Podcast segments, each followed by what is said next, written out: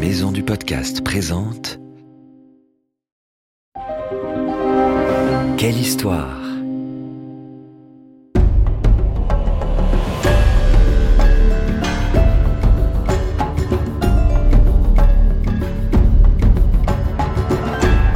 Entre dans la légende. Ulysse, Athéna, Thor, Anubis, le roi Arthur et bien d'autres. Quelle histoire te fait découvrir les mythes et légendes du monde entier comme tu ne les as jamais entendus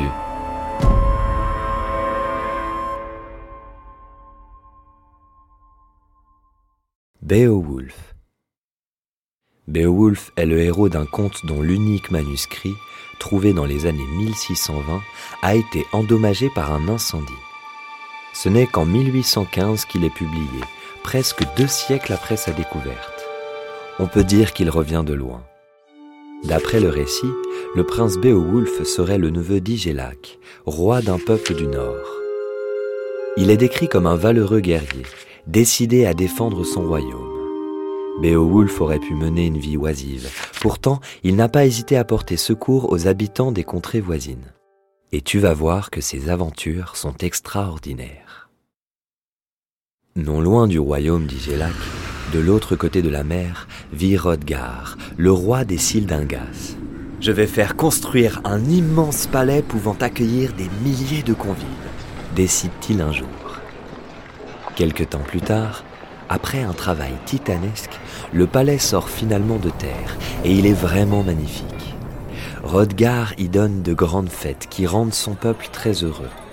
Personne ne sait encore que, Tapis dans l'ombre, une créature malfaisante nommée Grendel s'est réveillée. Ne supportant pas ce bonheur, elle va bientôt tout gâcher.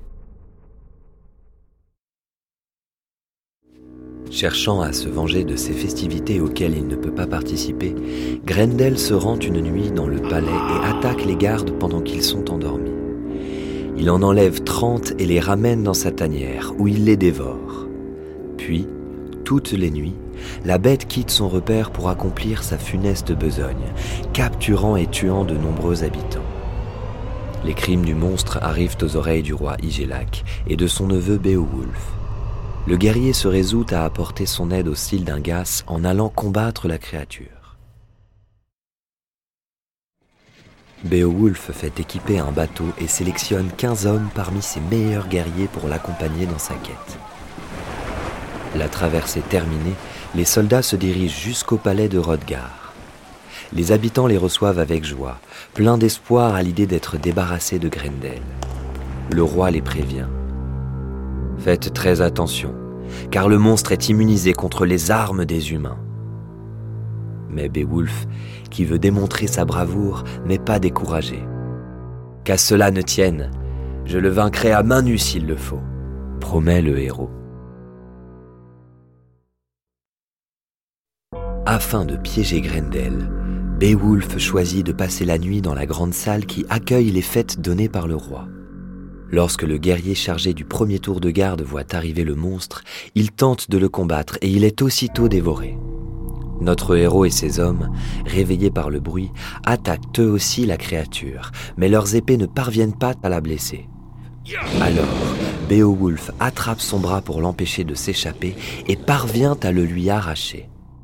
Hurlant de douleur, Grendel s'enfuit vers sa tanière où il meurt de ses blessures quelques heures plus tard.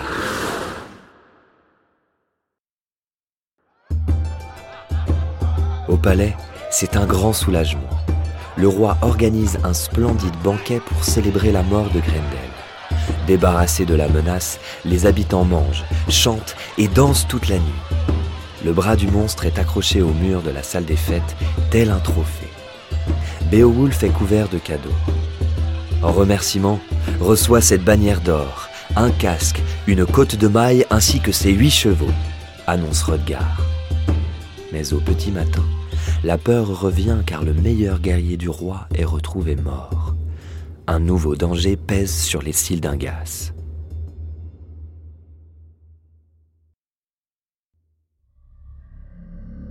Beowulf est brusquement réveillé par les habitants, qui lui apprennent que la mère de Grendel est venue dans la nuit pour venger la mort de son fils. Elle est encore plus terrifiante que ne l'était Grendel, lui confie l'un des hommes qui l'a aperçu. Avec quelques guerriers, notre héros part à la recherche du monstre, bien décidé à en finir avec lui.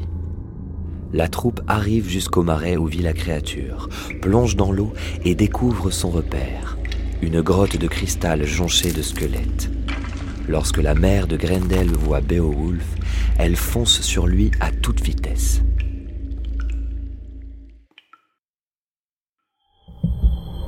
Beowulf se rend vite compte que son épée ne parvient pas à blesser la mère de Grendel, car comme son fils, elle est immunisée contre les armes des humains.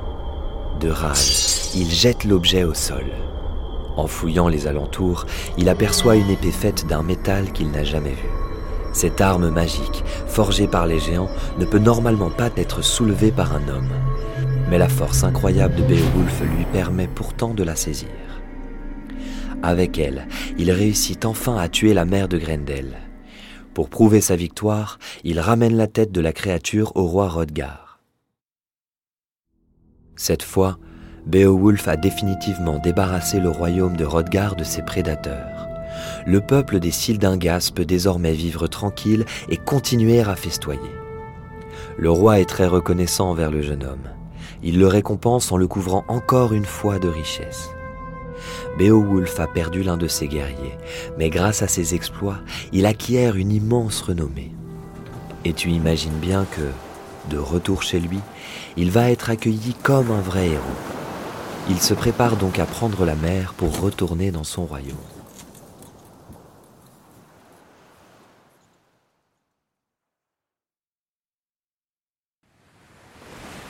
Beowulf, tout auréolé de sa gloire, traverse la mer pour rentrer chez lui. Une fois arrivé, il raconte ses aventures à son oncle et lui donne les cadeaux offerts par Rodgar. En retour, Igelac, fier de son neveu, lui offre une nouvelle épée et un château dans lequel notre héros s'installe. Quelque temps plus tard, lorsque le roi meurt, Beowulf lui succède sur le trône. C'est un roi juste et bienveillant qui prend grand soin de son peuple. Le royaume connaît une longue période de paix et de prospérité, mais tu te doutes que ça ne va pas durer. Un jour, un esclave vole une coupe d'or dans le repère d'un dragon afin d'acheter sa liberté. Lorsque le monstre s'en aperçoit, il entre dans une colère noire et part à la recherche du voleur.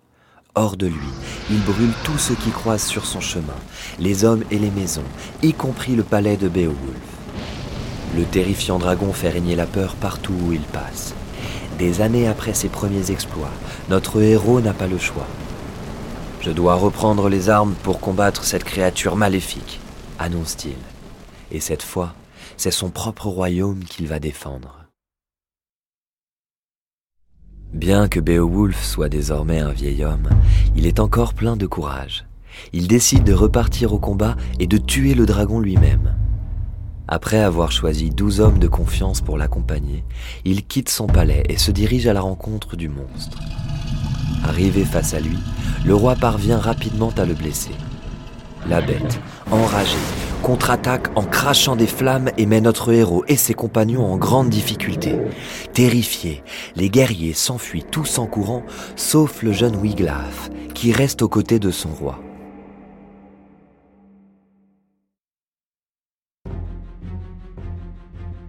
C'est le tout premier combat de Wiglaf et il compte bien être à la hauteur. Pendant la bataille, la lame de Beowulf se brise. Sans hésiter, il attaque le dragon à main nue, mais la bête le blesse gravement en le mordant au cou. Son compagnon prend son courage à deux mains et frappe le monstre à la gorge alors que celui-ci s'apprête à lancer des flammes pour achever le roi. Le choc est si grand que Wiglaf en perd l'usage de son bras. Son geste a cependant donné du temps à Beowulf, qui se relève et transperce le dragon de son épée, puis s'écroule.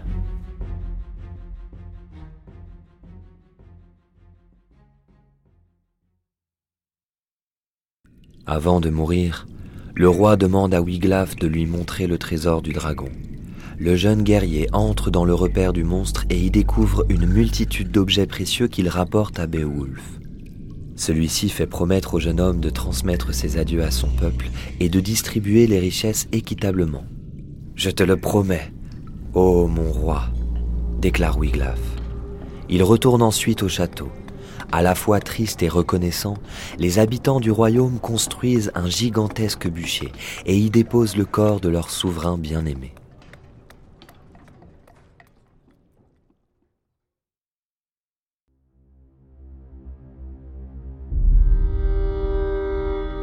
Comme pour la plupart des héros de la mythologie, les exploits de Beowulf ont été racontés un nombre incalculable de fois. Avant de devenir le célèbre texte que l'on a retrouvé, son histoire était racontée de vive voix. C'est en partie pour cette raison qu'il existe tant de versions différentes, car chaque conteur changeait un peu le récit. Aujourd'hui, le poème est considéré comme l'une des plus importantes œuvres du Moyen Âge. Plus récemment, la légende de Beowulf a été adaptée au cinéma par un réalisateur américain. As-tu déjà vu ce film?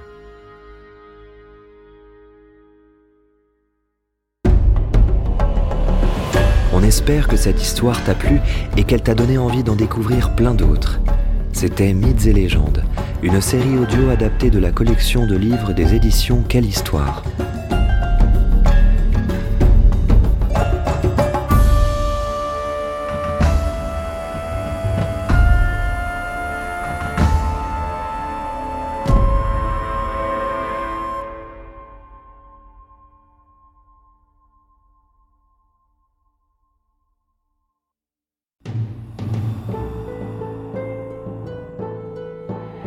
Ce podcast a été produit par Unique Héritage Média.